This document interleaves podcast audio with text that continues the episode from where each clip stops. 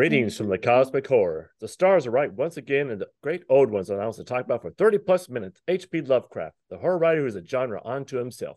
I am your cosmic host, Mark Griffin, executive of Lovecraft Estate on Yaga, joined in by two from the material world, David Guffey, a professor at Miskatonic University, and Richard Wilson, who wants to warn everyone about the Lovecraft industrial complex.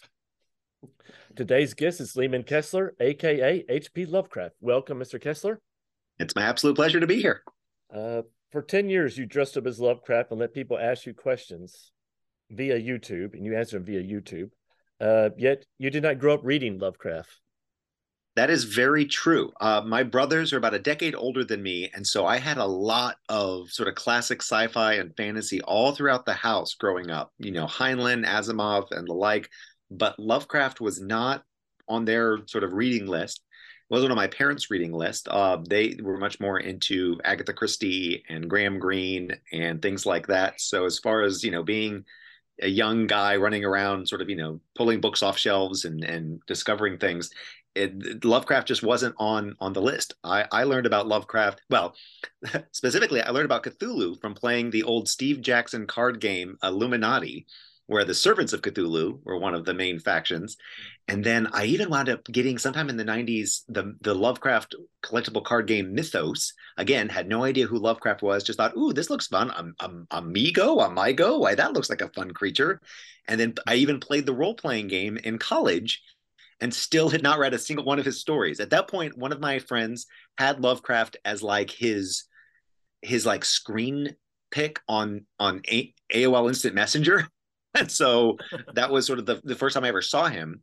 And then I be, I went to Canada when uh, I got married and worked at a bookstore. And a friend of mine was like, "Look, Leeman, you have to read Lovecraft. You just he's he's phenomenal. You got to check him out. He's so important to everything of horror. Like I was the horror guy at Blockbuster. I I saw the Necronomicon movie with Jeffrey Combs playing H.P. Lovecraft and still had not read a single Lovecraft story.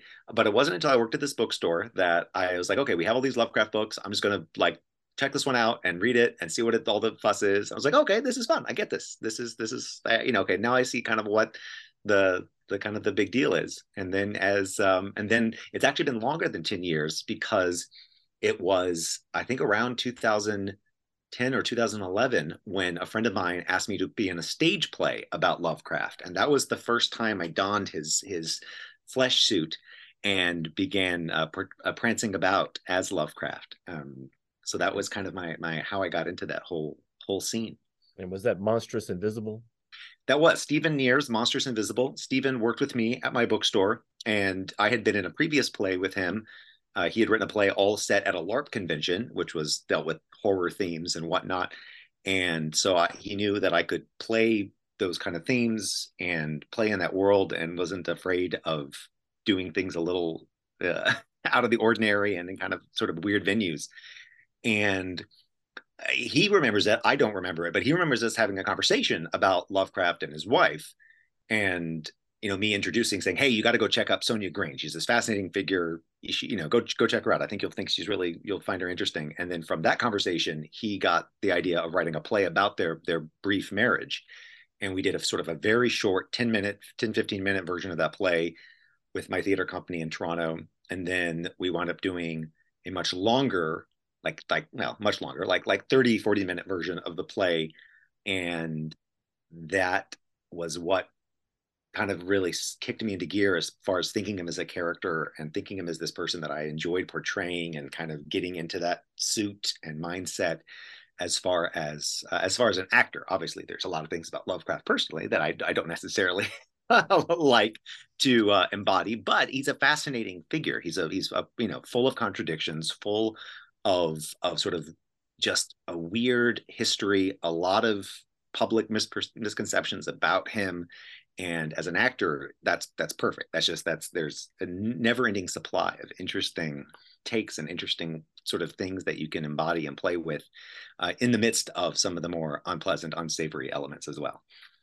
So what was the play like? Was it just like two people talking or was there more going on yeah so the the sort of the basic premise it was kind of a bit dreamy. So you know it starts with lovecraft coming out of this sort of shadow and like after his death like kind of talking about you know this this sort of nightmarish horror that's that's surrounding him. And and then it kind of fades into him, you know, his past and and his meeting Sonia and interacting with her and sort of her coming into into and out of his life over the years, and then play ends with them splitting, you know, her needing to move on and him needing to go wanting to go back to Rhode Island, and they're just drifting apart, um, and and then sort of returns back to that void. Like the whole thing had this kind of you know dreamlike, somewhat nightmarish quality to it, and it was a lot of fun. And and he's done a much bigger version. Uh, where I think like Nyarlathotep shows up. There's this sort of kind of like interlocutor like force that's like you know pulling the strings and and and tormenting him. Uh the version we did was not did not have the the, budget for you know a third character. It was just the two of us. So you had no involvement with the longer version the um... uh no by that point i think i had left canada. So and um or if not even if not he had, he had sort of moved to a different city and was part of kind of a different scene at that point. So uh, i was um yeah i was not involved with that and so the guy who played lovecraft in that one how did he compare to you? You know i never saw so I'm sure he did a fantastic job. And uh, I, I, I, still, for the longest time, claimed the mantle of uh, Canada's foremost Lovecraft impersonator. And now, of course, I'm I uh, say I'm Ohio's foremost Lovecraft impersonator. Uh, you know, it's it's a small group. There's there's you know Jeffrey Combs. Uh, there's uh, I think Chris Heyerdahl is another actor who's I think also Canadian um, who portrayed Lovecraft. There's a very famous like clip I think it was part of an anthology or something, but Chris Heyerdahl dressed up as Lovecraft and sort of, you know, did this whole sort of bit, but they like they filmed it in black and white and they used kind of like grainy audio. So for the long there, there were tons of folks who thought that was the actual Lovecraft for years because he did such a great job and they filmed it in this very period way. So there's uh but yeah, there's and then there's been other uh, stage plays and and other adaptations that that you know use Lovecraft as a character and I think there's a whole musical, Lovecraft musical that's out there. Mm-hmm. um, so there's a couple of us who have decided to to you know step into that into that flesh mask for a little bit, and uh, but I, I I definitely I definitely did it for possibly the longest. I think uh, doing the YouTube series uh, from uh, 2012 to, to, to this year to this summer, and and most consistently. I mean, for a long time, I was doing about three episodes a week, that was sort of the the schedule I set for myself, and uh, that's that's a lot. that's a lot of Lovecraft. I started putting together something of a an archive just to kind of you know list all the episodes uh, in order and by date and all this stuff. And I still haven't completed it because uh, there are there there's there's over a thousand. I mean, I just I just you know that three a week adds up. I imagine that would. Uh, you first were asked to like do like a web series. Is that correct? Is Lovecraft? So yeah, so there was a there was a, a YouTube fr- a, a, friend of mine who was on what a YouTube show, or there was a precursor to YouTube, or like a, a competitor with YouTube. I can't remember what they were called now. And anyway, they had a show, and they were doing they were doing Lovecraft, uh, a whole summer of Lovecraft, and so they wanted to. Uh, they wanted to you know, talk about I think uh, the Charles Stross Laundry novels. They wanted to talk about some of the games. Uh, yeah, and, and they had seen me do this play. They they were part of the same LARPing scene that my friend Steven was part of. So they knew that, you know, they knew, oh, hey, if I want to do Lovecraft, I know someone now who can do Lovecraft. And so I'm going to uh, bring him in and film him just being in my kitchen talking about these, you know, his, you know, responding to uh, Reanimator or From Beyond or things like, or the um, to catch to cast a deadly spell. I remember that was one of the films he reviewed. Uh, so there's there's another actor who's who's played a Lovecraft, although that version is of course very different. very the, the steel jawed gumshoe Lovecraft version. and so that was a lot of fun that and that that really you know playing that character again and doing a bit you know that was somewhat scripted a little bit improv that was you know i think that was you know may or so. We filmed early. We filmed kind of I think spring and and whatnot. And so when I got into my mind that I wanted to do a web series, that was still fairly recent. So that was that was the immediate precursor to my being on starting up Ask Lovecraft, and I folded that into the canon, the idea of this Canadian sorcerer uh, resurrecting Lovecraft, so to do uh, movie reviews, and uh, I, I, sort of played in that world. So you started um, you jumped over to Ask Lovecraft. And um, yeah, so yeah, Ask Lovecraft. I'm I'm trying to find the actual first episode uh, date. Uh, was June 26, 2012, and that was yeah and i and i i started up and you know the very first episode is just you know me asking for questions and i went to social media and other places and said hey i'm going to be doing this lovecraft thing you know if anyone's got questions for lovecraft let me know i remember uh this you know dates me uh i was thinking where should i go? Where's like a where are like the lovecraft people hanging out? I know yahoo groups. I went to like the yahoo groups boards and like went through and was like hey is anyone interested in like asking lovecraft a question? Like i'd be happy to answer. And it worked out because like a handful of folks from that you know ran with it and sent it around and it got to the the larger lovecraft communities on facebook and, and twitter and elsewhere and it, it just you know bit by bit kind of took off.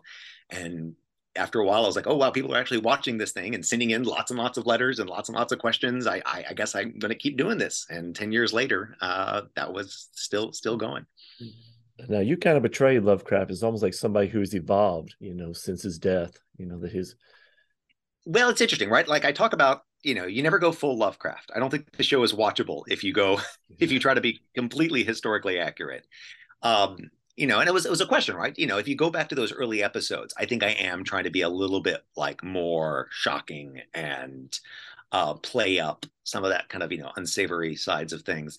But you know, part of it was the idea that wasn't just this isn't just you know Lovecraft in the 30s. This is Lovecraft in the 2010s and the 2020s, right? Like, what does that do? What happens if you are taken out of your time, and you know, not only do you wake up, you know, 80 years later, but it's 80 years later, and you are a celebrity. You are known.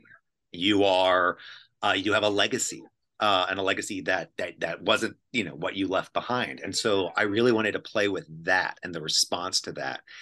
And and yeah, you know, I, I never I didn't want to make like like Lovecraft, you know, completely like recants of all of his odious views and you know like because that would just that felt that didn't feel honest that didn't feel like a a um you know that didn't feel like it was it, it, either honoring the person or or those issues right? Like that's easy. It's easy to be like oh those those other views i absolutely yes i, I recant all of that and and i believe all the the socially acceptable things to believe these days. It's you know that's just that's not that's not interesting you know but at the same time i wasn't going to be like i'm going to double down and i'm going to tell you woke people what you've got wrong you know because that also would just be intolerable and and not fun.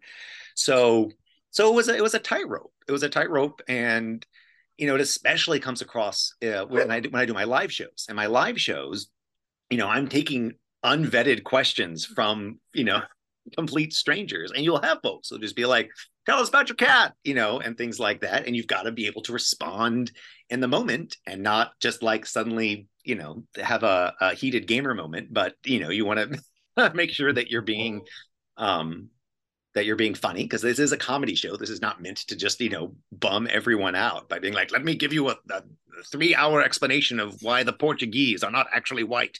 And, you know, so, you know, playing with that, right. And, and, and, and remembering that you know this was a comedy you know and i'm creating a caricature a homunculus you know and anytime anyone was just like well lovecraft wouldn't have said that or lovecraft didn't sound like that i could just always be like well you know this is lovecraft of the 2010s and like a bunch of like brainworms have like chewed at his skull you know for for decades. So what do you expect? People are gonna people are gonna change. Sounds good. Now you found lovecraft fascinating but didn't care too much for his stories or found him okay. Yeah i mean again they're not the kind of things that i i sort of be like, ah, you know what? Uh, it's a it's a Tuesday evening, and I've got a nice glass of port. I'm gonna sit down with some Dream Quest. Like I, I, I read I read them and, and found them interesting, and I you know I go back from time to time and and sort of like kind of explore, but you know it's not what I grew up with. You know I was I was much more on the the the Douglas Adams, Terry Pratchett, uh, Neil Gaiman sort of stream, and you know you imprint on stuff when you're young, and you find stuff when you're older and Lovecraft, I think, you know, so many people so many people discovered Lovecraft as teenagers and imprinted on him as teenagers. I do think he kind of speaks to that that that developing mind in a lot of ways, right? You know, you know the fact that he's got a you know story called The Outsider. You know, I think you know there's uh, uh, one of my friends was talking about how the the the the idea of Lovecraft, maybe not Lovecraft himself, but the idea of Lovecraft is kind of this er nerd, right? This idea of this kind of self-taught, autodidact, like you know, very you know, precocious and sort of brilliant, but also like not you know, not never formally educated, you know, didn't go to college, you know, sort of, you know, was learning things on the fly, drawing monsters in his notebook. I mean, you know, it, it reads like you're sort of your freaks and geeks, uh, you know, Dungeons and Dragons playing, you know, story.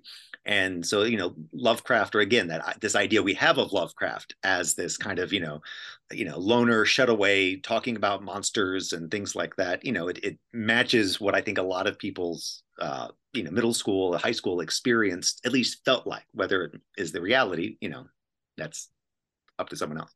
There is one story that seems to have resonated with you of his Sweet Ermengarde. That's right. Yeah. so Sweet Ermengarde is so fascinating because it is so unlike anything else he wrote. And so I, you know, when people ask, you know, what's the, you know, the best story or what should I read? You know, I jokingly say Sweet Ermengarde and I, I, do that because I think you know if you read Sweet Ermengarde, you realized oh like there's more here than just you know an antiquarian you know writing letters and and you know digging through old New England archives and discovering something terrible about his ancestors. You know, there's a sense of humor. Uh, my my show really changed uh, when I began reading his letters you know, I'd done some research for playing him on the stage play, uh, but I hadn't like got a hold of his letters until I realized that there were a whole bunch of them uh, at or the the sort of the the published versions and annotated versions of his letters in the Toronto library system. And I went uh, one day and just sat down and began reading through a bunch of them.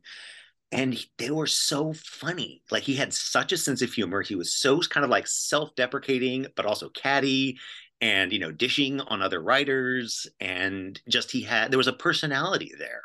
And it was it's very different from what i think the kind of the pop mentality of lovecraft is right? I think there is this image of lovecraft and largely it's based on lovecraft's own self-deprecation right?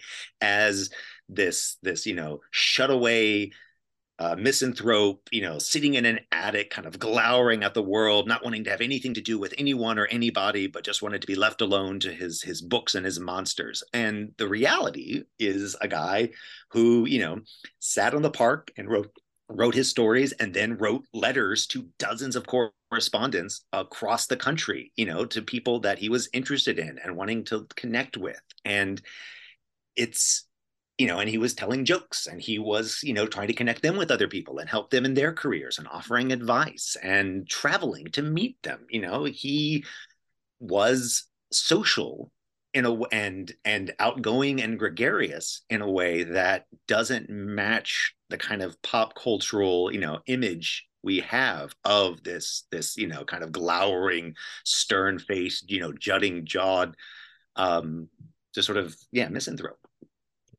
so how did you find the voice for Lovecraft? The the actual voice itself uh, was born out of necessity because I had to have something that I could, you know, project on stage without kind of throwing out my voice. Um, you know, but also not be just so completely comic you know you know that kind of that that kind of broad new england accent is easy to do but it it's not particularly compelling when you're trying to do sort of like a drama and so uh, you know the, the the voice that kind of came out was this you know I, I, call it sort of Fraserian. It's got that kind of you know Frasier Crane, you know sort of it's you know there's a bit of that transatlantic quality to it. It's clipped, you know, much of it, you know, it's it's it's it's in the sort of back of the throat, but you're still using a great deal of the the tongue and the, the front of the mouth as well. And and it's it's it's meant to be able to, you know, evoke a whole lot of different ideas. It's not supposed to be sort of set in one particular place or time. Now, if I were being like really pedantic and really you know trying to be accurate to what Lovecraft was, uh, based on letters and what we've you know what we know, uh, he probably would have been a lot more high pitched and and reedy and would have been like, oh, the thing about monsters and Cthulhu is they come at you from all your nightmares, and that's you know that might be more accurate, but probably less fun to listen to on a on a three times a week uh, web series or uh, in a in a you know even in a 20 minute stage play So were you like playing with your voice as a kid? You know, like making oh, it sound different? Oh yes. Oh yeah. No, I was definitely, you know, that kind of that doing, you know, mimicking folks I saw in movies. Uh, I, I remember hours and hours and hours spent playing the LucasArts um, Secret of Monkey Island game, doing all like these different ranges of voices. And yeah, voice acting was something that I was always very interested in and uh, got into more and more uh, as I got older. And it's it's something I still really enjoy doing. I love doing audiobooks. I love doing podcasting. I love just playing with my voice and getting to do lots of different fun things with it. And it's part of why eventually there wound up being so many more characters on the Ask Lovecraft web series was that I wanted to play with different voices and play with different energies and and styles. And so that's how you wind up with Carl Sagan suddenly becoming a recurring character or Lovecraft having this uh, weird like Louisiana uh, doppelganger evil twin uh, you know, you just it was something different and something fun to kind of play with. So did you you kind of look like Carl Sagan? So did you like also play with that as well? I, I look like Carl Sagan when I when I can like you know puff out my when my hair is grown out, and and Sagan say that came out of a different stage play that I did uh, where uh, in Toronto, where as a as a throwaway gag, uh, there was like a, a secondary character and they're like, "Can you do it like Sagan?" I was like, "Oh, let me see if I can find Carl Sagan somewhere in the back of my throat," and and and that was fun. And I, yeah, I just decided that I'm going to do some more Carl Sagan, and then I've done Carl Sagan for other improv shows. Uh, there's the sort of a Chautauqua readings uh, that we do out here, um, and I've done I've done Sagan for that, and he's a lot of fun. I like doing Sagan. Uh, did you have to do a lot of research on him as well? Or like... Uh, yeah, I did. Um, and of course, you know, w- watched a lot of Cosmos. And um, I mean, Sagan was interesting because you know he's one of these larger than life characters that you know as I was researching him, I was finding out you know sort of things, you know, real truths about him that were way, sillier and wackier than the stuff I was trying to come up with to make fun of him. Like, okay, well, this is a person who's sort of beyond parody in some ways, but always very fun. Um, a, a the sort of opposite version of that was uh, I did a, a, show as Peter Sellers and did a lot of research uh, on Peter Sellers, and that that was a bummer, man. The more you learn about Peter Sellers and Peter Sellers' life, you're like, oh man, like say what you will about Lovecraft, like at least he there was something there. There was he was just, you know wasn't just kind of this gaping black void of sadness. and then the, uh, a PH uh, Lovecraft what was the i guess the motivation of having like this like this evil brother well uh, it, it came out of the fact that uh, you know shortly after i started the series i, I took a, a, vacation and i didn't shave. And when i came back i had you know some facial hair and i thought oh would it be funny if i, I sort of you know just took out you know put on the spock goatee and and did an evil twin?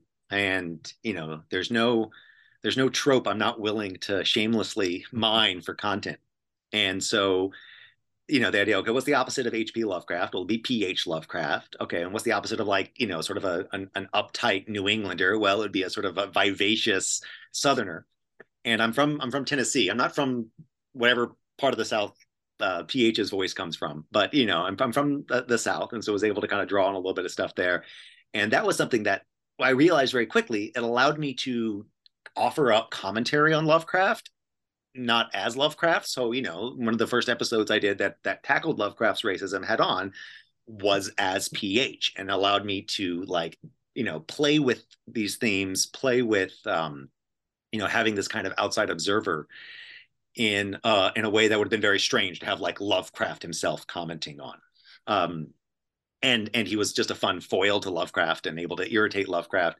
Uh, very quickly, uh, I introduced Leeman Kessler, hapless producer, as a character and sort of like the scooter to the to the Muppet Show, and uh, you know being uh, able to be harassed by both HP and PH in very different ways as this hapless Leeman Kessler uh, was was a lot of fun. And and again just let me play with this play in this world in in different ways and find different energies and different methods of of engaging with this material you dress a little more relaxed when you play like Leeman Kessler. Is that something you actually wear out in public? so that my hope my uh, my aloha shirt. Yeah. Uh, I I don't wear that except when I'm uh, going on vacation and trying to annoy my wife by looking like some like a stereotypical like dad on vacation. Uh, there have been times when PH is is like appeared off camera. He'll like say something, is that something you add in like afterwards or how's that done exactly? Yeah so so that was the other thing was that you know doing the phhp business allowed me to play with editing and play with you know having conversations right? You could have kind of a back and forth. And yeah either i would either film you know two separate things and kind of stitch them together you know especially if there's like you know an a, a action reaction kind of business or i would you know film lovecraft and then like there'd be silences and then I would go in and record PH's audio and and put that in. And figuring out the timing of that was always challenging.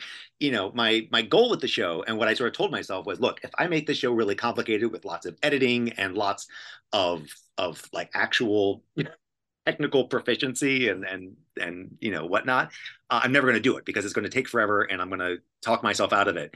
So I needed to make it as low impact as possible, which is why almost everything is one shot because then I don't have to edit anything. All I have to do is clip the beginning and end and put it up, and that's it. Um, you know, when you start having multiple, you know, I had a lot of takes because doing it all in one shot is is a challenge. when if you flub something, you got to start the whole thing over again. But it uh, it was a great it was a great acting exercise and a great acting challenge, and I really liked it, and I, I enjoyed um, I enjoyed playing with that. And and then yeah whenever i had to do something with with different characters and stitch these all together it definitely made things a bit more uh, a bit more technically challenging for me. But uh, you know i did that sparingly. I think there's um, you know there's one episode where i i swap between characters in camera all in the same take uh, because it's about masks and I'm I'm I'm you know I'm they're wearing a mask and the mask is swapping and the costumes are swapping and as this costumes change the voice changes. And that's like the only sort of time you know sort of it breaks the fourth wall and acknowledges you know the kind of what's going on. Um but it's all within the kind of the sphere of um you know it's it's the mask doing the talking not the actual person. And that was a very fun acting acting exercise of of flowing between all these different characters and you know going from Lovecraft to PH to Leeman and back again. And then later on right towards the end of the the whole arc I did I did an episode where it was each of the characters playing different characters. So you had like HP being Carl Sagan and Carl Sagan being PH and PH being Leeman and Leeman being Chaboy and all and and it was uh, you know that's that was uh that was a ton of fun but also um you know was was a little uh a little strange. That sounds like a Black Mirror episode or something. Orphan Black, I mean Orphan Black episode. well, yeah, and and yeah, having to you know pretend to be someone who is pretending to be someone who is technically you, but anyway.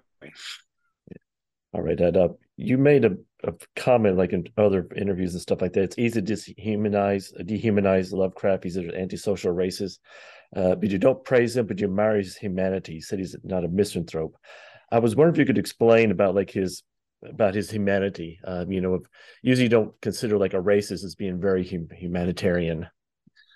Well, okay, no, there, I guess there's a difference between humanitarian and human you know, and I think an issue with with Lovecraft and criticism, either criticism or fanishness of Lovecraft, is that it erases his essential humanity and it mm-hmm. erases the complexity and the nuance of who he is. Right? You have a lot of folks who, again, want to view Lovecraft either on this pedestal as this, you know, great genius, you know, living in his in his attic and and just churning out, you know, visionary works that that transformed literature and that and that ignores his humanity and it ignores his connection to the literary world around him right lovecraft was the first person to tell you that he was standing on the shoulder of giants and that he was you know riffing off of what poe did and what arthur machen did Dunsany, Ambrose Bierce, you know, all these these writers that came before him, Robert W. Chambers. I mean, poor poor Robert W. Chambers, you know, you know, is barely remembered outside of certain fan communities. Uh, whereas, you know, if you talk about Carcosa or Hastur, the King in Yellow, folks be like, "Oh, right, I think that Lovecraft story." Like, no, no, that's not that. You know,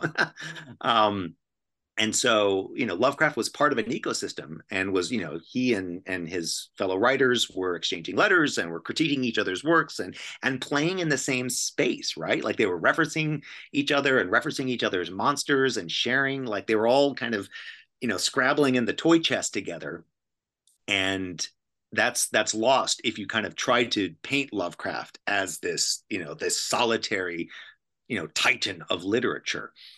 And then of course there's the, you know, the criticism of his bigotry and the criticism of his racism and his social views and that you know that also can erase a lot of his essential humanity and sort of just treat him as this this monster uh who you know just is sort of slavering away in a corner or or cowering in fear of um, you know everyone and anyone.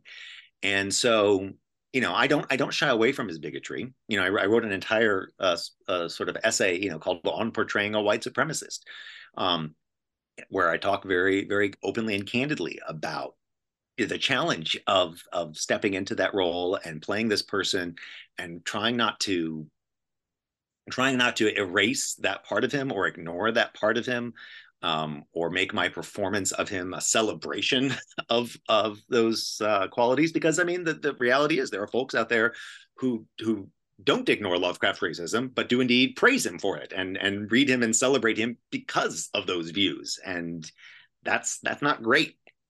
Um, so I think it's very important that you know we you sort of stand up uh, and you draw those kind of lines. Um, but at the same time, I don't think that means that we cannot read Lovecraft or enjoy Lovecraft or play in that world or indeed dress up as him uh, and explore the themes that he embodied.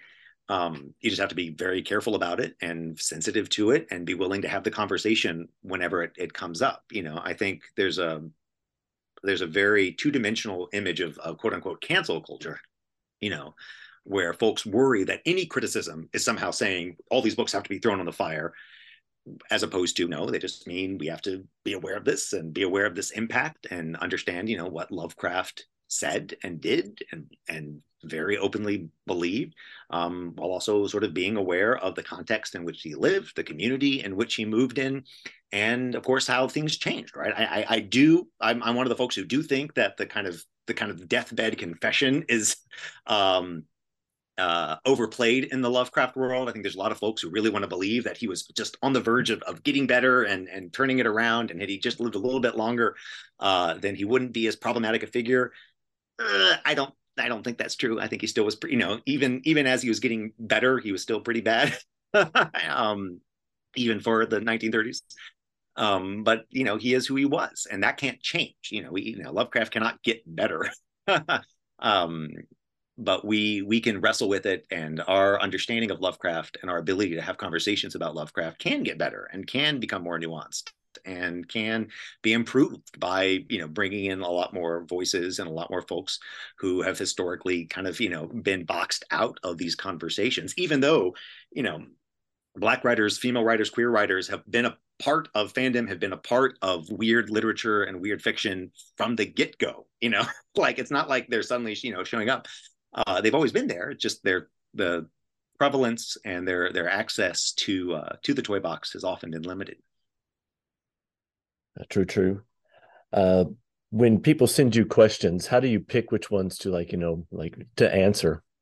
Yeah. Uh, so it, it really depended. Um, you know, when I was doing this three, you know, three times a week, you know, I kind of had a very, you know, sort of set schedule, you know, so, you know, Sunday night or sorry, uh, Saturday night, I would go through my emails and I would kind of look through and be like, all right, what's a question that's, that's interesting, that's not too similar to one I just recently asked uh, or answered, uh, that's that's you know I can I can you know it, it can take some inspiration from. Um, and there were some that would sit in my inbox for months because you know nothing really would spark, and then suddenly you know I'd see something or read something and be like, okay, I can finally go back and answer that question about Scooby Doo. I know what Lovecraft will think about Scooby Doo, and and then yeah, I would you know so I'd, I'd get I'd pick a question, I'd mull it over, I'd think, okay, can I hit one or two beats with this, and then I'd sleep, and that's where the real work would be done uh, that and when I took the shower the next day, that's where like a lot of the the quote unquote writing was happening. And you know, I'd, I'd make sure I could get you know three or four points that are interesting and entertaining or thought provoking. And then you know, Monday I would film. Oh, sorry, not Monday. Sunday I would film uh, and edit and upload, and then Monday it would go out. That Monday night I would go and check another email, pick a question. Tuesday I would film, put it out and then that process would continue you know wednesday you know uh, tuesday going into wednesday wednesday going into or thursday going into friday uh, i'd have a little bit of a break on saturday and then i'd be back then saturday night pick another question back to filming on sunday it was a, a it was it was a churn, and I was you know I was in it, and I was in that mind space, you know, all week long. Um, when I eventually was found myself the father of two kids and the mayor of a small village in Ohio, uh, I realized, okay, maybe I need to to parse, you know, start tamping the brakes a little bit. And so uh, around 2018 uh, or 2019, I went down to just doing it once a week, um, which was a huge change. It was a huge gear shift. Uh, you know, suddenly not doing this uh, three times a week and that was 2019 dear lord i did this for such a long time.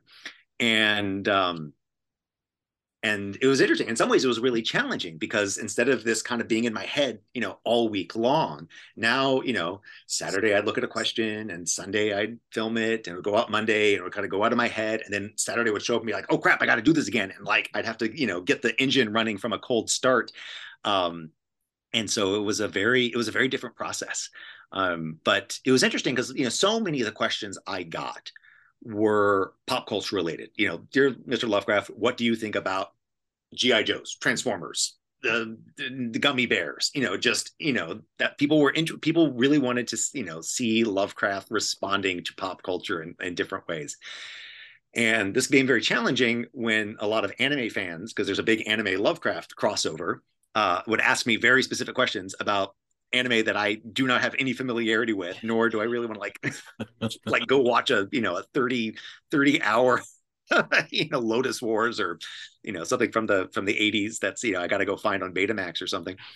And so and so yeah, there's there were a lot of questions that went unanswered. Uh, of course, I sort of told myself, you know, folks really want to you know get something answered, they can come to the live show and then they they can trap me and I'll have nowhere to run and I'll have to come up with some answer.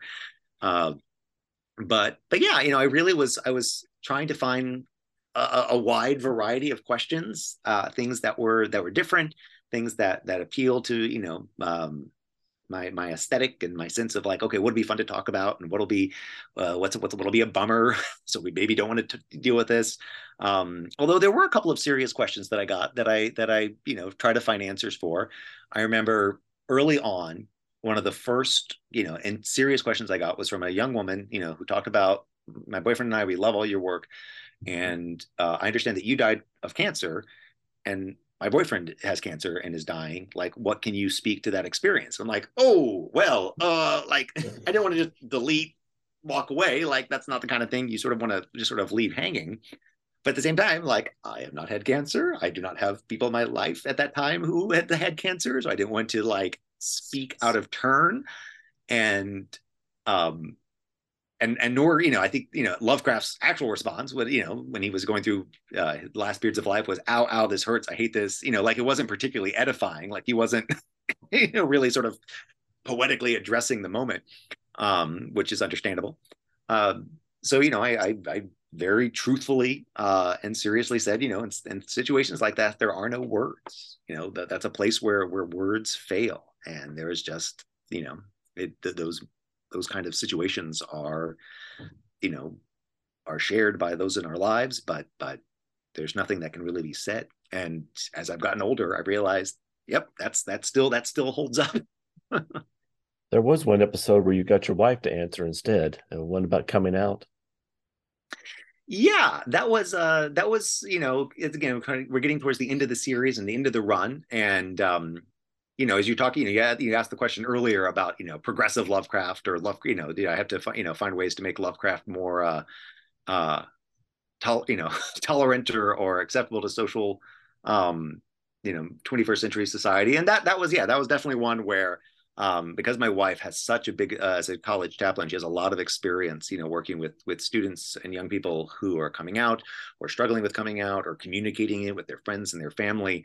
You know i thought you know this is this is a topic that is worth addressing and is worth having a professional address not you know lovecraft you know making either embarrassing comments uh, or outdated references or you know flipping you know riding it on a skateboard with his hat backwards being like hey kids let's have real talk didn't get pH to answer, did you? No, uh, not that one. Although I think there were questions about pH and his sexuality that that that popped up from time to time, maybe on some of the live shows. Um, but yeah. and uh, she's an Episcopal priest, right? That is correct. Yeah, she. Uh, we were up in Canada, so she was ordained into the Anglican Church of Canada, and then when we came back to Ohio, that is the Episcopal Church, uh, thanks to the Revolutionary War and uh, all that shakeup. Okay, and um, I understand that y'all would do like a, I guess like a podcast or a video cast together at one time. Yeah. So uh, before and during Ask Lovecraft, uh, we had a, a, a, a podcast called Geekly Yoked. Uh, really terrible search engine optimization, um, but it was a lot of fun. We talked about spirituality and and fandom, and you know books we were reading, and how it sort of intersects with pop culture and religion.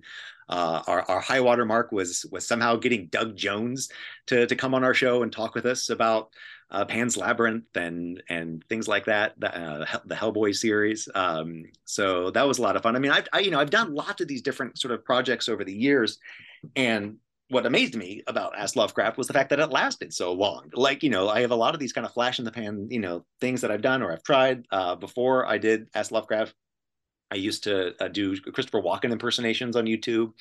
Uh, so that was um, that was my my my first foray at attempting to you know make use of this medium. And now we're both on TikTok and we use and we find that TikTok works very well because you can do lots and lots and lots and lots lots of different things. And you know I can do some Lovecraft there. I can do politics and talk about you know running for office in your local community. Uh, I can talk about gaming uh, I can you know share clips from the the Denzel Washington Macbeth like I did earlier today you know you can do lots of you know just it's it's uh, just a panoply of, of different things and you can engage with uh, a truly tremendous audience. I mean, you know, I've now done stuff on TikTok that, you know, in one day and like a 20 second clip reached more people than 10 years of Ask Lovecraft ever did. And that's, you know, both astonished, you know, astonishing and exciting, but also like, oh wow, okay, that puts things in perspective. a whole different world. Were there any questions that you refused to answer?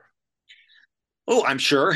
I'm sure there are a lot of questions I refuse to answer. Whether they come to mind, uh, I don't know. Again, a, a very, very specific questions. Questions, you know, about either pop cultural events that just weren't funny or weren't interesting, or you know, there's, you know, I'm not going to go out and and and watch every sort of random TV show that folks are are wondering Lovecraft's view on.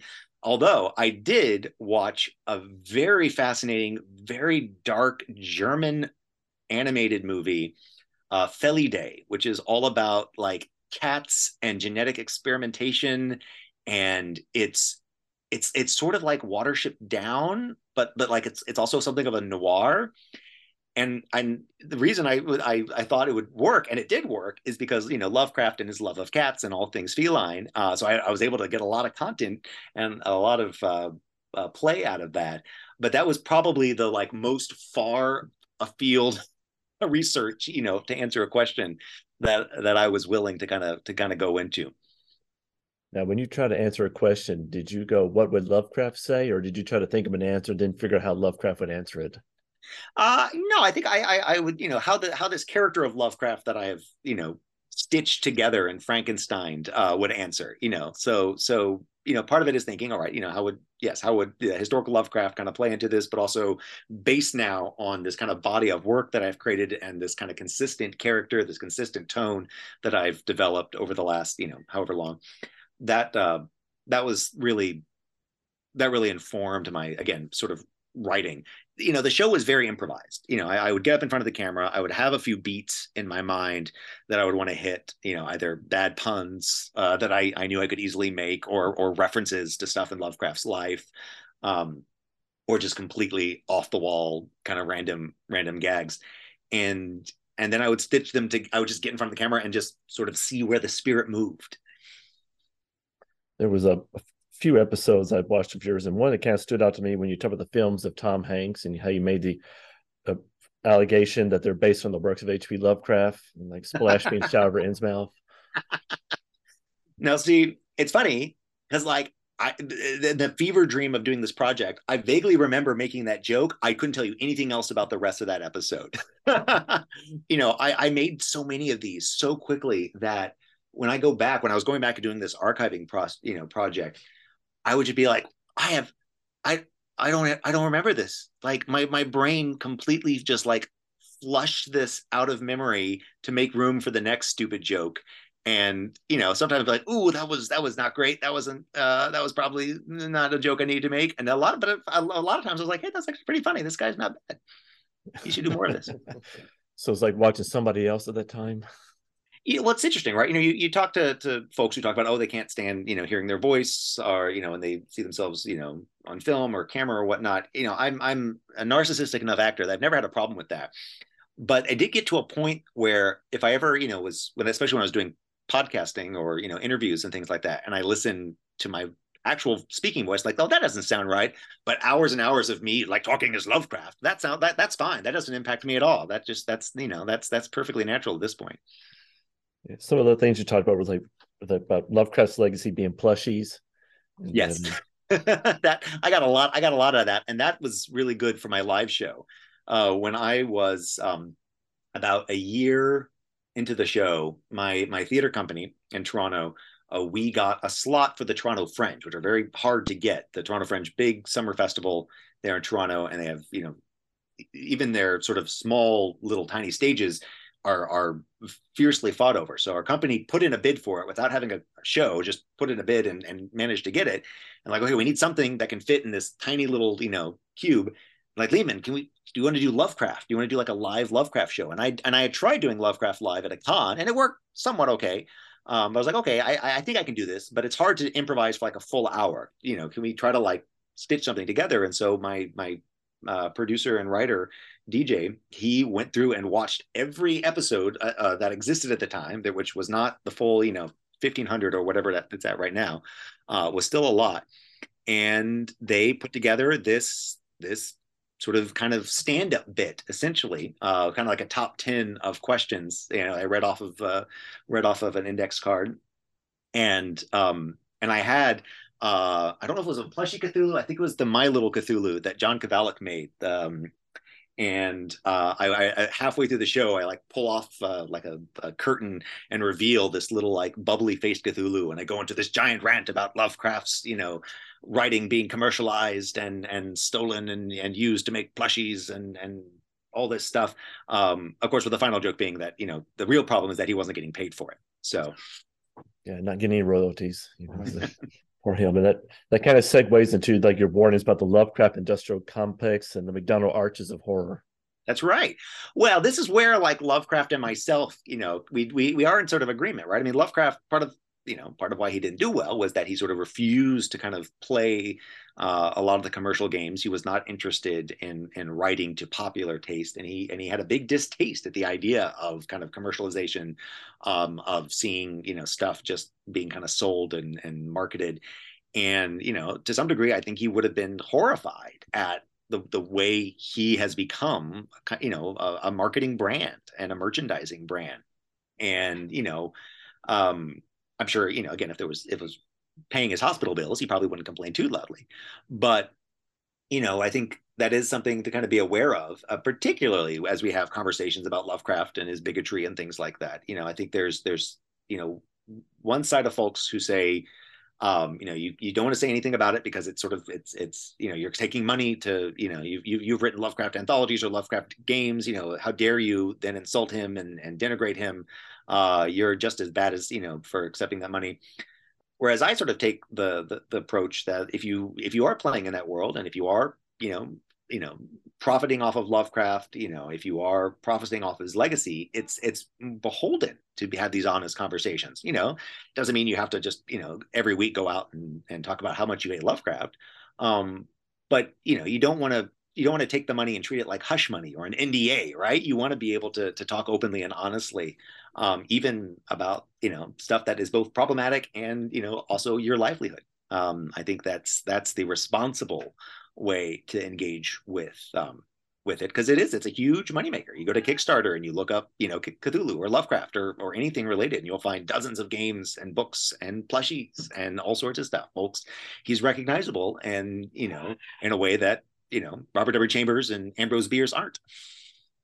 There was a catchphrase that uh, I would hear you utter from time to time in your show. It's like ten times your body weight in sugar. Oh yes, that was that was a nice recurring gag about oh uh, what Lovecraft needed to be reanimated. Um, I really loved it. So at some point, someone put together uh, a TV tropes uh, page for the show, and I saw that they had as one of the tropes, you know, don't say the Z word. You know, you can't say zombie. Like, you know, Lovecraft refused uh, the the to be called a zombie, refused to be called um, uh, anything like that. Uh, he was undead. Even I think even undead he was squeamish about, but reanimated, you know, because we have reanimator, you know, reanimated. It's a, it's it's more statesman like, and and yes, the uh, the the recurring theme was that to maintain his reanimated status, he required ten times his body weight in sugar, like a hummingbird. Yeah. And of course, Lovecraft was was a notorious uh, notorious for loving sugar and putting in poisonous amounts of sugar into his coffee and like just mainlining donuts. And I mean, that was just that was part of his his weird weird lifestyle choices, which I'm sure did not help his uh, latter day uh, health issues. Yeah, I'm sure that contributed to his death. All the um, his poor eating habits. Uh, I did notice one error when I was watching some of your episodes. You said Lovecraft never saw television, and actually he had. That's right. Uh, I've learned from my friend uh, Bobby Derie that that Lovecraft uh, at uh, either an exhibition or some such uh, had a chance to to see to see a television, and I That's think not... he even he even recorded. Not, not I don't think there's a video recording. I think he did make an audio recording that was eventually subsequently burned or destroyed. Um, so in theory, there could have been some some Lovecraft recordings floating around out there uh, but they did not make it to the modern day, which means that my whatever voice I'm using, no one can say is not canon because they weren't there. No one can co- contradict you unless you get a time machine or something. Nicely. Yeah. Uh, as if that wasn't enough, you also created Lovecraft After Dark. Yeah, well, this came out of the fact that you know I like doing, I like interviews, I like talking to folks, I like engaging with the community, and one of the best things to come out of doing uh, Ask Lovecraft is getting folded into this this community, which again I didn't have a lot of experience with because I was not a Lovecraft fan um, growing up or you know in college or anything. And so you know I was I was approaching it sort of orthogonally as this actor and artist, you know, uh, and and kind of got grafted onto this this amazing community of filmmakers and artists and, and authors and i've had some truly amazing friendships come out of uh, come out of this work. I mean, that's you know beyond anything else, that's been one of the, the, the greatest joys of all of this. And and yeah, Ask Lovecraft After Dark was a way to to try to engage with the friends I'd made, you know, um, through the Lovecraft world and also with the the fan base that had kind of developed over time. You know, finding ways to kind of engage with folks who are watching the show. You know, I'm you know was trying to find ways. You know, either through uh, you know, social media can be very limiting. Uh, you know, I had a Patreon account, which had, you know, we sort of try to have kind of back and forth there, but you know, that's that's kind of a, you know, almost like a newsletter. In you know, that there's not a lot of back and forth. And uh, with After Dark, I was able to kind of have a live chat show uh, for a while. And you know, back when uh, Google Hangouts uh, was uh, a bit more friendly and user friendly, and uh, it allowed me to, to, interview folks or talk and have kind of a you know live questions in the midst of all that. Uh, again, this is a place where TikTok has been interesting because you know with TikTok lives and things like that, you're you're able to recreate a little bit of that and and have a kind of a, an ongoing conversation, an immediate conversation with folks. And I found that uh, I found that a lot of fun and um, yeah, the the after dark may, may, there may be more of those coming, uh, you know, depending on uh, the schedules of uh, friends and whatnot because uh, that is a lot of fun and and it's I've got to speak to you know some some real heroes uh, doing that because once you're like I have a I have a I'm a serious person with uh, who does interviews. Would you like to appear on this program that's not just me in my library talking into my laptop? I'm a serious person, and you can, you know, uh, I got to talk with Bill Slavicsek, uh, who's an amazing game designer who designed so many of the like Star Wars role playing and games, and and did so much work that you know I grew up with. Um, I got to talk with you know great writers and filmmakers and folks who you know create art that I love and I can geek out and and fanboy out about. Um, and while also you know being a very serious person and serious interviewer, and it's it's the best of both worlds. Uh, there was one interview we were curious about because it's almost like the person you're going to interview didn't decide not to show up until halfway through, and it was like Cody Goodfellow. He, yes. Oh man. So uh, so Cody is a is a, a writer, an actor, a musician. He made the Baby Got Bass uh, music yeah. video that I, I briefly appear in, and uh, yeah, I think that was you know with before you know in the pre Zoom era. You know, we didn't, we weren't all uh, in the pre-pandemic era. You know, we didn't all have, you know, our, our home setups and our, our ability to do these um, these kind of remote interviews, you know, all, ready to go, you know, at a moment's notice. And so I think he was having some severe uh, phone phone issues uh, out in the Pacific Northwest, and uh, so in that case, because they were live, you know, I, I, would sort of just be vamping and have to vamp for for long stretches of time. But Cody is a is a is a strange, fun fellow. He for the longest time uh, ran the Cthulhu prayer breakfasts at the H.P. Lovecraft Film Festival. Uh, he had like a full religious uh, attire and would come out and with his various hierophants and high priests and acolytes, and uh, you would have a, a, a, delightful religious experience. Now, you were involved with the prayer breakfast at one time, weren't you? Uh, yes, I believe I was uh, exorcised uh, at one. Uh, I think uh, they decided they were going to to, to uh, exercise Lovecraft, or at least exercise Lovecraft's um, problematic history, or something like that. it mostly involved me like screaming and writhing around, which I'm good at, so it worked out. Okay.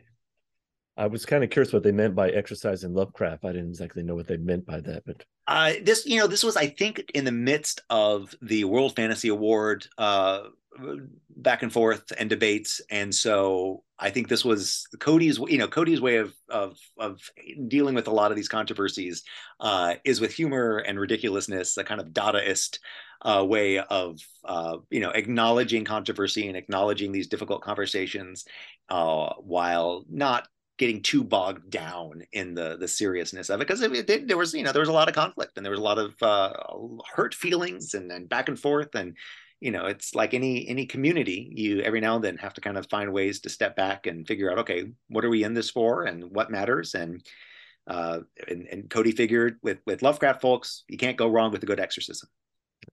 And uh, one person you interviewed was Evan Stevens, who is very important to your show. Yeah, that uh, that was an amazing gift. Uh, Evan uh, approached me with music he had written, uh, in sort of you know Lovecraftian music, music inspired by Lovecraft, and and he said, "Hey, like you can make use of this however you like." And I'm like, "Well, uh, at some point, YouTube uh, kind of offered this feature whereby at the end of your episodes you could have like little preview videos like little boxes like and for 20 seconds they would stay up and folks could click on that or click on the subscribe and so i was like oh i want to make use of that but like i don't want like boxes to appear over my face while i'm still talking like that isn't that's not ideal um and i could and so for a long time it just you know would go to like subscribe box and there would just be silence and blackness you know for that 20 seconds. But then i realized oh i can have music at the end of all these and have you know have make use of that and have like you know you know showcase different music and pick music that matches the tone or the the, the mood of of every episode. And he had like a dozen different songs so i could cycle through a whole bunch of them and it was it was a lot of fun and uh yeah and then so when the show was wrapping up i, I had him on to talk about being a part of the being you know the the uh, cast member uh you know off screen uh, with the with the music and so it's you know I, I this was i was so dependent and so grateful um, on a lot of different artists coming to my aid and and supporting the show. Um, uh, my my friend Matt did the little uh, kind of uh, picture of Lovecraft in the uh, Precious Moments style, which was I was obsessed with Precious Moments as like a comedy gold mine. There were so many different projects where like this would be so much better if it was as a Precious Moments baby.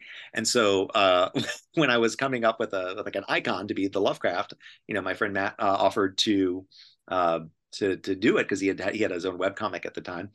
And I was like, all right, well, can you do Lovecraft like precious precious moments Lovecraft? He's like, I guess so. And so that's been the little little face, uh, you know, the YouTube um, thumbnail for for ten years.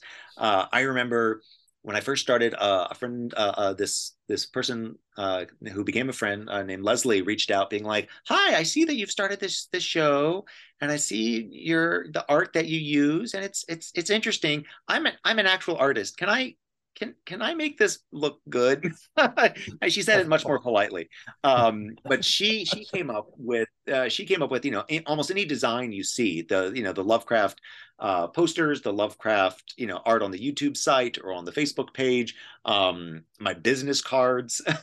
she uh, Leslie Harker she did some fantastic work, and I still go back to her even like um, you know, on TikTok, you know, we were designing T-shirts for uh, my my sort of uh, always has been compendium of Ohio weirdness, and I got her to design the T-shirt for that.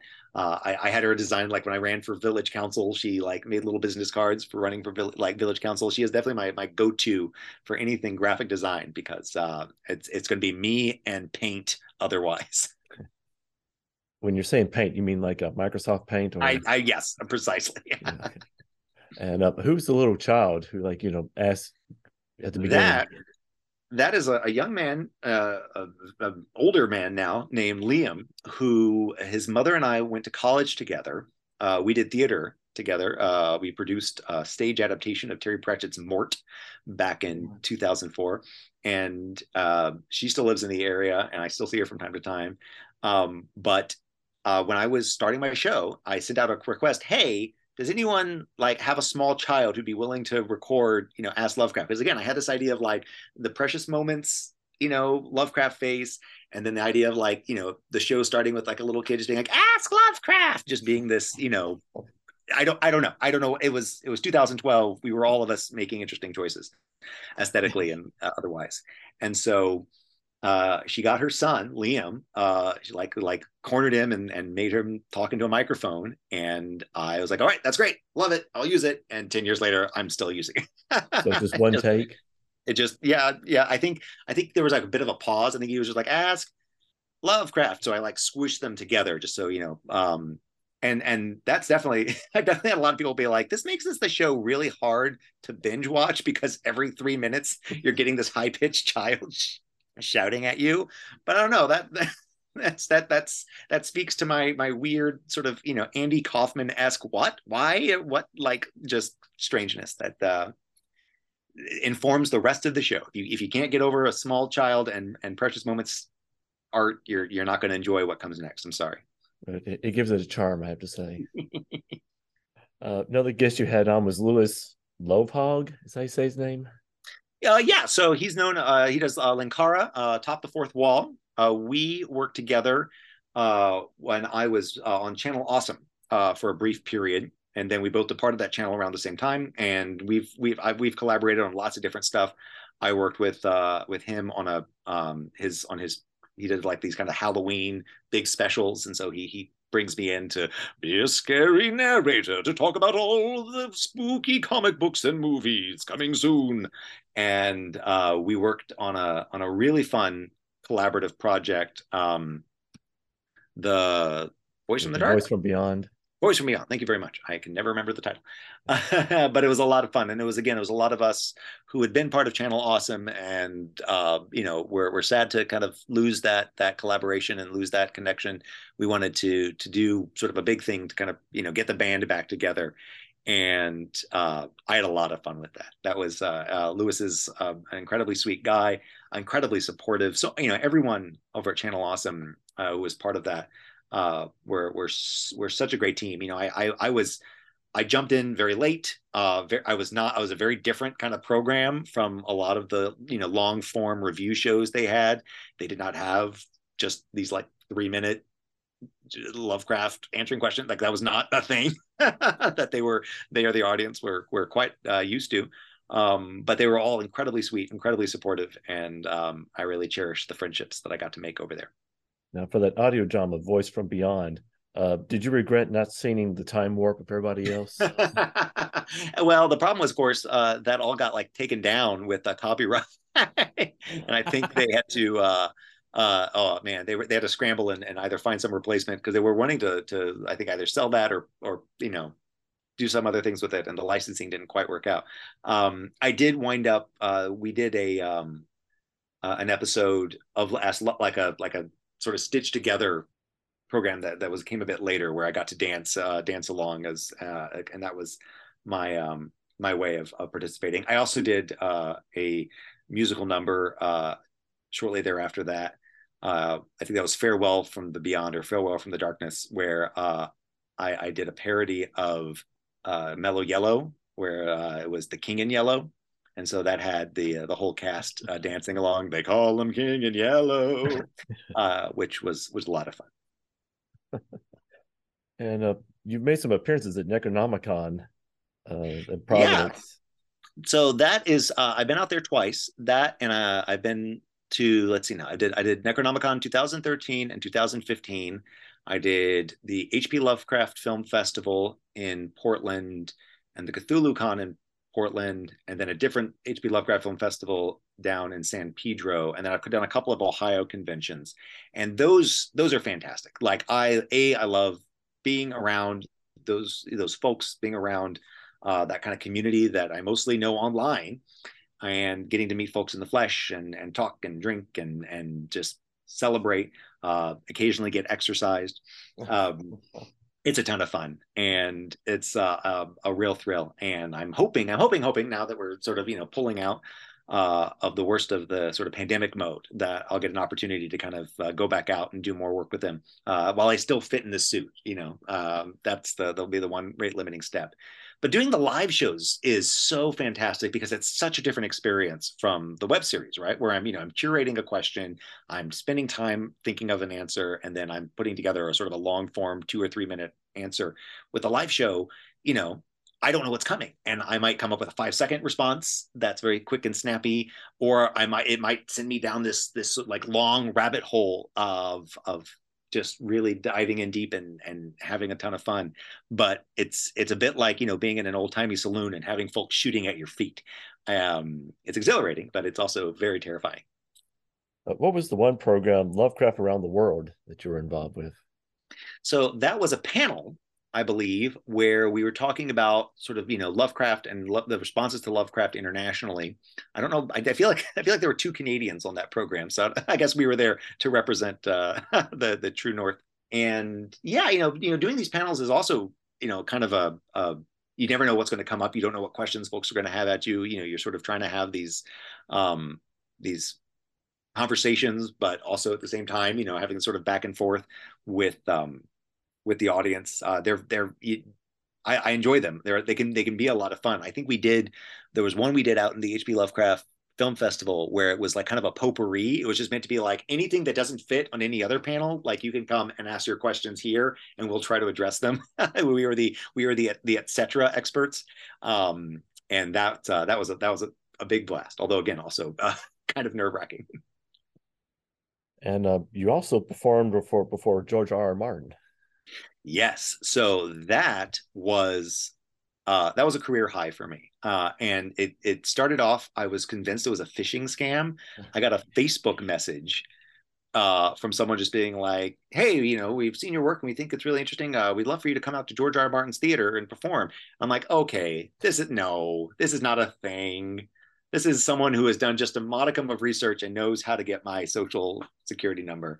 And I, was like, but I gotta, mm, I'll see. And so I, you know, I, I, tentatively responded back and found out it was legit. And sure enough, found myself going out to Santa Fe two times uh, and getting to to to perform for George R. R. Martin and Melinda Snodgrass and uh, for UA. And just it was it was an absolute it was a dream. It was a dream getting to to perform like that. Uh, getting to to be in the presence of you know someone who had been a you know literary hero of mine for years, you know, I read Tuf Voyaging way back, um, uh, you know, and in high school, and uh, was one of the the early folks to really get into uh, you know Game of Thrones. I mean, I remember literally, you know, you know, being making you know nothing Jon Snow references back in the early 2000s and getting like blank like stares from people like what that's that's not a thing. Um, so to get out to get the opportunity to to not only just interact and, and talk and visit with him, uh, get the grand tour of his uh, of his whole scene there. Um, but getting to perform and and answer questions and as Lovecraft, you know, sort of the you know it was the most ex- one of the most exciting venues I've had. Did he ask you a question? Oh, I'm sure. I'm sure he. I'm sure he did. Uh, I, I want to say what he mostly wanted to do was talk about his role playing characters. he wanted to tell me all about like his Call of Cthulhu characters, uh, and and and you know when when George R. R. Martin wants to talk gaming, you listen. Did you happen to ask about like when he's going to get Game of Thrones done? Uh, and, and no, I, I felt I felt no need to. Um, it was interesting though because he talked um, uh, he talked about the Lovecraft connections in the Game of Thrones. Like there's stuff that's like little Easter eggs um, here and there that he threw in. Uh, I think there's a again, I, it's technically chambers. I think there's like a Carcosa that's like on the eastern continent or something, you know, buried away somewhere. Um, so a lot of uh, it was just a lot of fun. And it was a it was a great time, and I was um that was a that was a a bucket list beyond bucket list moment, something I could never have expected, and um, I'm I'm incredibly grateful if that Lovecraft earned me nothing else. It earned me that. So why did you decide just to quit it then? So uh, as I mentioned earlier, I would I had gone down to one episode a week uh, as my schedule just became a bit more uh, demanding with kids and uh, being a, a, village mayor.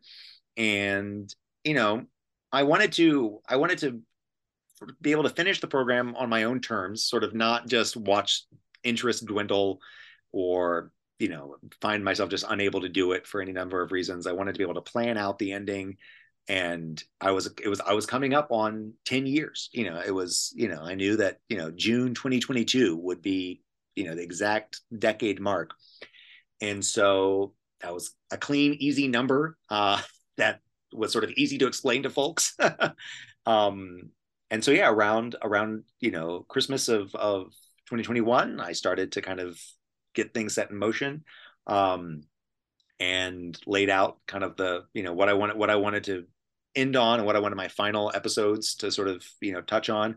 And it just so happened that right towards the end, you know, someone sent in a question about like, you know, oh, you've asked, you know, you know, you've answered all this stuff. What have you learned in this in this time? And that was such a perfect, you know, what have we learned, Charlie Brown kind of question uh, to have as kind of my my final uh, my final question. And then I, I knew I knew for a while that I wanted to do something with his grave because I'd, I'd never really I talked about Lovecraft's grave, um, and and his burial site. Uh, although it's, it's, shifted, so I don't know. If it, I don't know if the grave actually marks where he's buried right now. Uh, um, but um, I I'd never been able to get out there, even when I I'd been to Rhode Island, because it's it's getting to Swans Point is a bit of a to do, and so. But I had a friend who lived in Rhode Island, and so I was able to get him to film going to the grave, and then I filmed myself in our local graveyard and I stitched those two together, the wonder of movie magic, and was able to kind of have a final farewell uh, in character.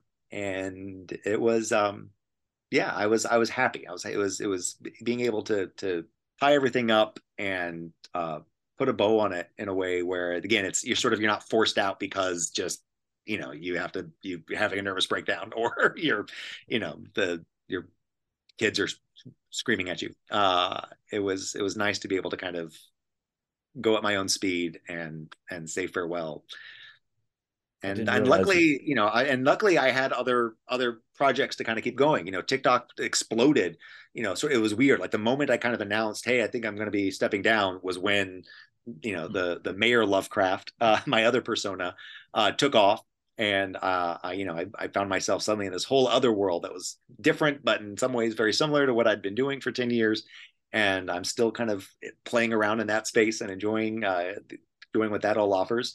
And and yeah, and I, am you know I've I've got a, a celebrated uh, podcast, sci-fi podcast, Moonbase Theta Out that we've been we're now in the fourth season of fourth and final season of that. That's been a ton of fun. I've really enjoyed doing that. Uh, I've I've been doing more audiobooks and more uh, guest spots on different podcasts and things like that. And so, you know, I'm I'm still able to to use that part of my brain that you know st- thinks that precious moments or babies are the funniest thing in the world, and um, that's uh, you know as long as as long as I can keep that going, that, as long as my pineal gland keeps squirting, I'll uh, I'll keep putting stuff out there.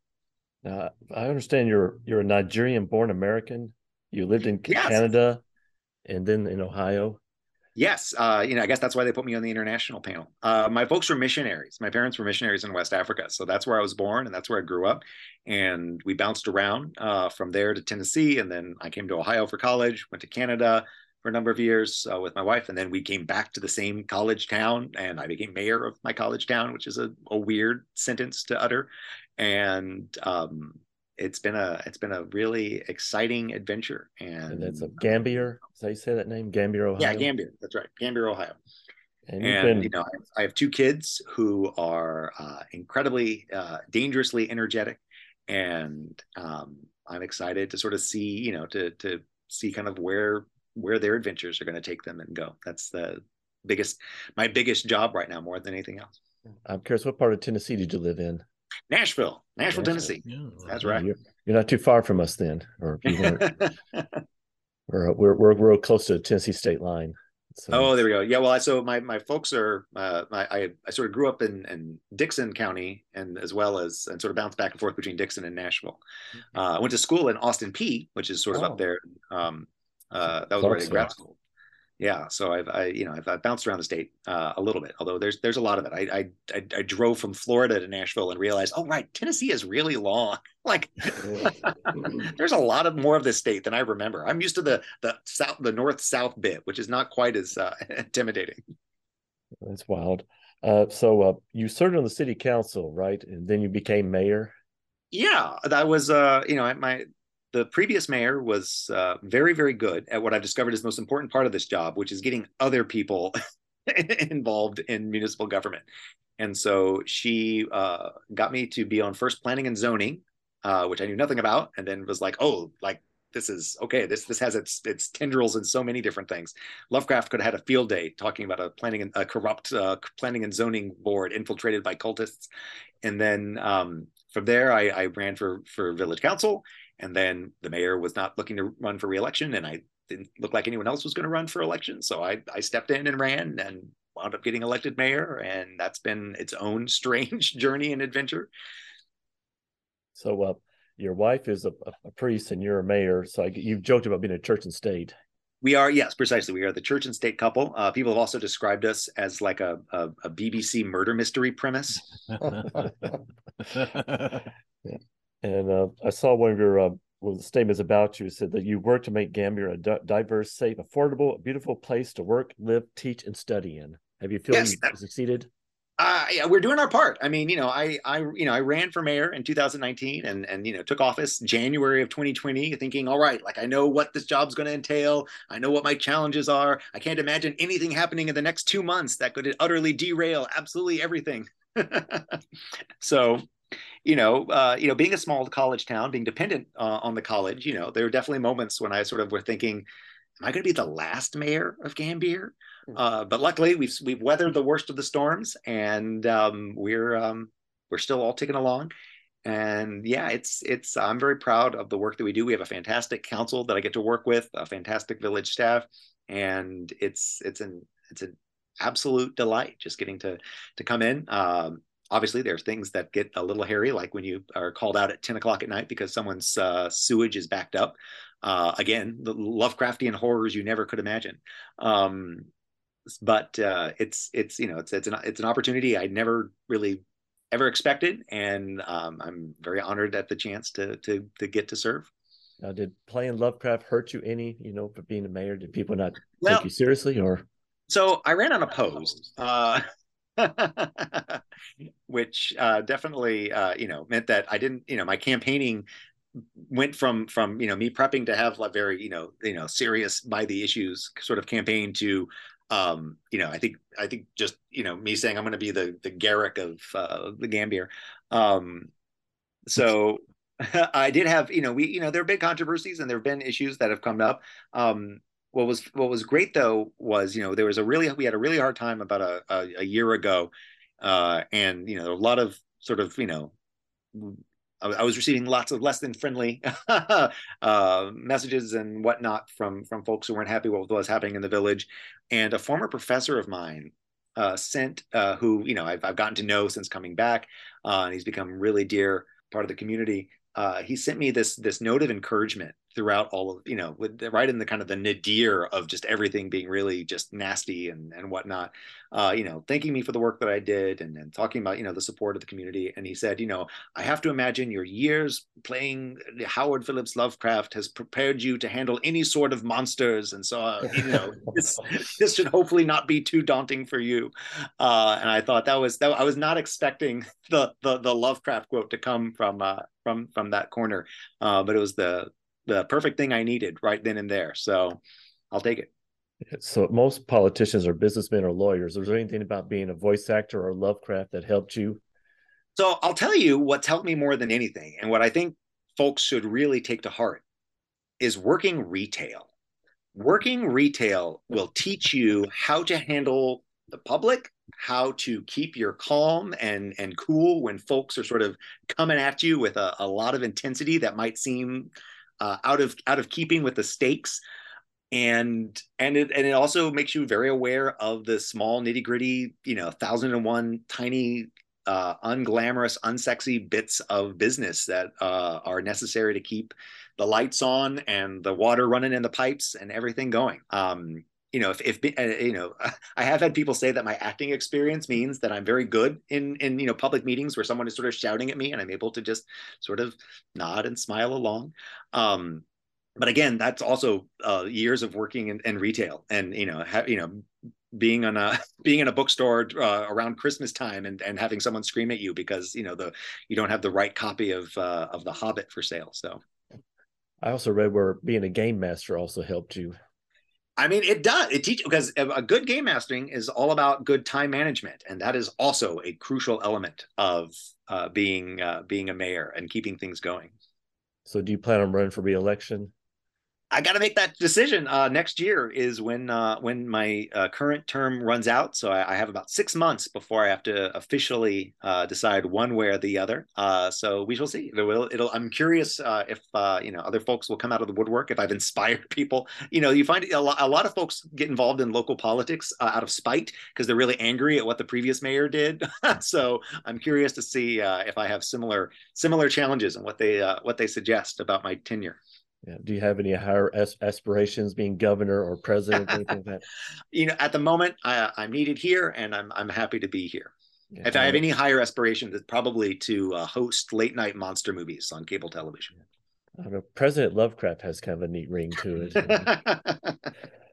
Uh, would you encourage other people to run for office? Absolutely. I think we need a lot of different voices in, in local government. Uh, and, you know, the sad truth is for a lot of positions, particularly in local positions, they they they either are run unopposed, like in my case, or people don't run for them at all. And you there are so many ways to get involved, so many you know avenues that you can make sure your voice is heard um, and even if you don't run for office there's tons of, of, boards and commissions that are always in need of folks always uh, need people to you know to help out uh, whether you're interested in education the environment infrastructure uh, trees. We just we just rev- revitalized our tree commission here in the village and it's uh, you know whatever your whatever you're interested in even if it's you know national or international there's a local connection.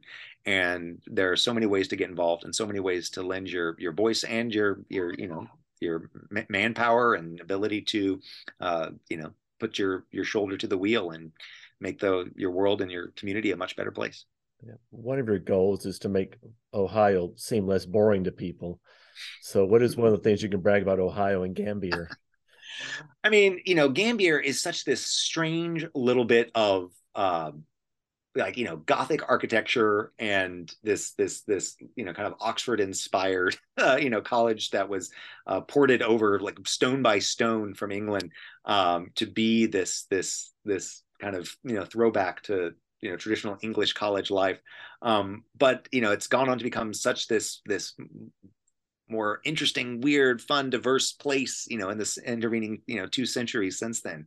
Uh, you know, there's a reason why, you know, I came to Gambier as a 17 year old, and there's a reason why I came back, um, you know, over a decade later. And, uh, you know, there's a lot, and Ohio is full of these weird little pockets and corners and bits of strangeness. You know, my, my always has been show is, you know, it's, it's, it's poking fun and, and doing kind of, you know, weird face bits of strangeness and lore. Um, but then like you'll come across grandpa's cheese barn or the hell is real sign and you know realize that ohio's there's a lot of weirdness. Though i mean same with tennessee. You know tennessee is chock full of weirdness. Um you know you just you just follow the kudzu and see where it uh, grows and uh, you'll, you'll you'll you'll unearth all sorts of uncanny secrets. Yeah i saw where um, if wikipedia hasn't lied to me that paul newman came from gambier that's uh that he went to school here yeah we've had a lot of actors come through allison janney um, and yeah, Paul Newman is uh, one of our one of our big ones. We uh, Newman's own uh, pasta sauce and dressing uh, is very easy to find uh, in about a five minute radius. There's one thing about Ohio that uh, gets a lot of praise from libraries. Has one of the best library systems in the United States. Yes, uh, I and my um, we you know we we make use of uh, you know our public library system as well as the the the kind of university library system. Um, and my my son has recently become uh, all enamored. My five year old son has become enamored with organs, and so we just took out uh, a, a, giant anatomy textbook, which he will be pouring through uh, thanks to this uh, library system. So yes, we are very very aware of and very grateful for uh, the access to strange tunes. I saw you've done some other stuff. You did a promo for the and Yellow board game, and uh, Like, yes, that was uh, uh, uh, Carcosa. I think I got that. That's in one of my voice reels. I think I got the name wrong. It's technically called uh, Carcosa. That was uh, made by uh, this this game designer who reached out to me. Uh, he had seen some of my my videos and voice work, uh, so I've I've done that. Uh, he also did a game called Microbrew, uh, which are very different games, and uh, I got to uh, voice the promos for the Kickstarters for that. And like you said, you know, I, have I've really enjoyed. I, I, like being a voice actor. It's I like being able to to you know make uh, do all sorts of fun, weird, strange things with my my voice that I've uh, you know been playing with for 40 years now, and you know the I'm a board gamer as well, so being able to to be in that world and be in that space is a ton of fun. There's a one I guess podcaster doing our pod show is a uh, Moonbase Theta Out. And um, that's yeah, that was so. This is my original company uh, that I was part of in Toronto, and you know, as I began to do more, uh, uh, you know, parenting. Uh, I was uh, I wasn't able to do as much acting and, and theater, and then of course I moved away from Toronto and wasn't able to do anything with them at all. But uh, the main producer and my main sort of writer DJ, they wanted to get into podcasting and they wanted to sort of do a, uh, a kind of a prototype experimental podcast just to kind of test out and the equipment and play with editing and uploading and all that stuff we were meant to just be this kind of uh, proof of concept, uh, very very small uh, project, and that wound up exploding. Uh, that the Moonbase Theta out, uh, you know, it's it's had you know the first season was just me. You know, the idea of a guy trapped by himself in the moon, you know, recording these little missives and uh, you know season two we were able to bring in a, a, bigger cast and sort of explore more of the moon base. Season three we got even bigger and now we're in season four and we've got this this cast of dozens of folks you know from on earth and on the moon and all over the place and we're having we're having a ton of fun. And i'm i'm really amazed at the response to it. I'm i'm so grateful that folks connect to it uh, as uh, as they have. And um, you know, again, it's endings are always sad. It's sad that the, you know it's the end of uh, of this project so soon after Lovecraft also kind of came to an end. Um, but I'm I'm grateful I've had this opportunity and uh, excited about what comes next. Everything you want to add? Okay. Okay. I enjoy the TikToks. I do get to see those quite a bit. So. Oh, thank you so much. That's that's been you know I, I signed up for TikTok uh, mostly so that I could annoy my wife because she uh, uh, uses it very uh, she uses it uh, she uses it way better than I do because uh, she actually like engages and you know has all sorts of um, has created all sorts of community that way. Uh, so I wanted to be able to come in and make snarky comments. And then I was like, well, while I'm here, I might as well make a video or two. And they they took off and found a very different audience. You know, it's it's been interesting though to see the you know the folks who were like, wait a minute, you're that guy from that YouTube show. Right. Uh, you know, people were like, I remember when you were on Channel Awesome. You know, you know it's that's been uh, the best though. Uh, I've had a number of folks who recognize me because uh, like a decade ago, I filmed these educational videos for med schools about like a like you know appropriate um, um, communication in a medical setting. And apparently those videos are still being shown. It's like a goofus oh. and gallant. I do like a this is the wrong way to communicate and this is the wow. right way. Wow. And so i'll have people be like wait a minute. I just i just saw you in my in my med class. I'm like, yeah. yep, that's me, baby. I'm not getting any checks for that. Let me tell you what. Nice. Yeah, no royalties or anything. I, I, did not. I did not sign the right contract for that. There was the. I like to explore words, and um, they're like get mentioned in you know, certain of your shows and all that. And there was one word that you got mentioned. You mentioned one called pinamy. Oh, oh, was that was my my my uh, the the instead of a pen pal, you needed a penemy. Yes, you're talking about a penemy. yeah, yeah, precisely. You know, if you're gonna if you're gonna take the time to you know put someone on blast, you know, don't just do it in a comment. You know, really, you know, commit. So. and uh, there was a word that kept popping up all the time. You're doing Moonbase Theta. It's tardigrades. Oh man, yes, that is all DJ. DJ became obsessed with tardigrades, and I mean they're great. Who doesn't love a water bear? Um, but yes, that that's that's that's its become a, its own strange running gag, and we have it on all sorts of merch and water bottles and anything your heart desires. Um, I yes, that that is we love our tartar tardigrades over at Moonbase Theta. All right, well, thank you for your time.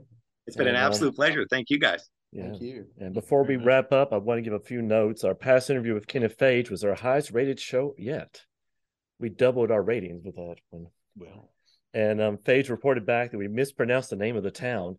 It's Haverhill, Massachusetts. And Sean Donnelly, the author of a biography on another member of Lovecraft Circle, W. Paul Cook, also responded Dear Mark, Kenneth H. sent me a link to your interview about and of Edith Miniter. I listened to it last night and I think it's terrific. Ken is Miniter's greatest champion, and no one else could have made such a good argument for the enduring value of her literary work and her place in the life of H.P. Lovecraft. The wealth and detail that he can recall in all aspects of her life and her work is remarkable. I'm so glad that Ken agreed to be interviewed. After listening to him speak for over an hour so easily about his favorite subject, it only confirmed my belief that Ken knows a hundred times more about Miniter than anyone else does. And for listeners of the podcast, uh, you're going to get a new treat. Uh, Lloydicus has created an outro for us called Providence, and you'll be here for the first time on this episode. Unfortunately, we won't be here for the uh, for the live raw feed, uh, but we will include a link to it so you can listen to it. David Richard, Mr. Kessler, I see the stars are no longer right. We must cease all discussions until they align again next month. 30 plus minutes of HP Lovecraft is sponsored by the Lovecraftian Sugar Eating Contest. See if you can eat 10 times your body weight. This podcast was created in association with the LovecraftPod.com and the Logan Speculative Fiction Group, with help of the Logan County Public Library and the Great Old Ones. Special thanks to Katie Tyson for not being the dimwit of the den, and Joshua Dukes for paying the video that killed the radio star. Until we meet again, may you avoid Princess Cthulhu who once asked Lovecraft how many shoggoths can dance on the head of a pin.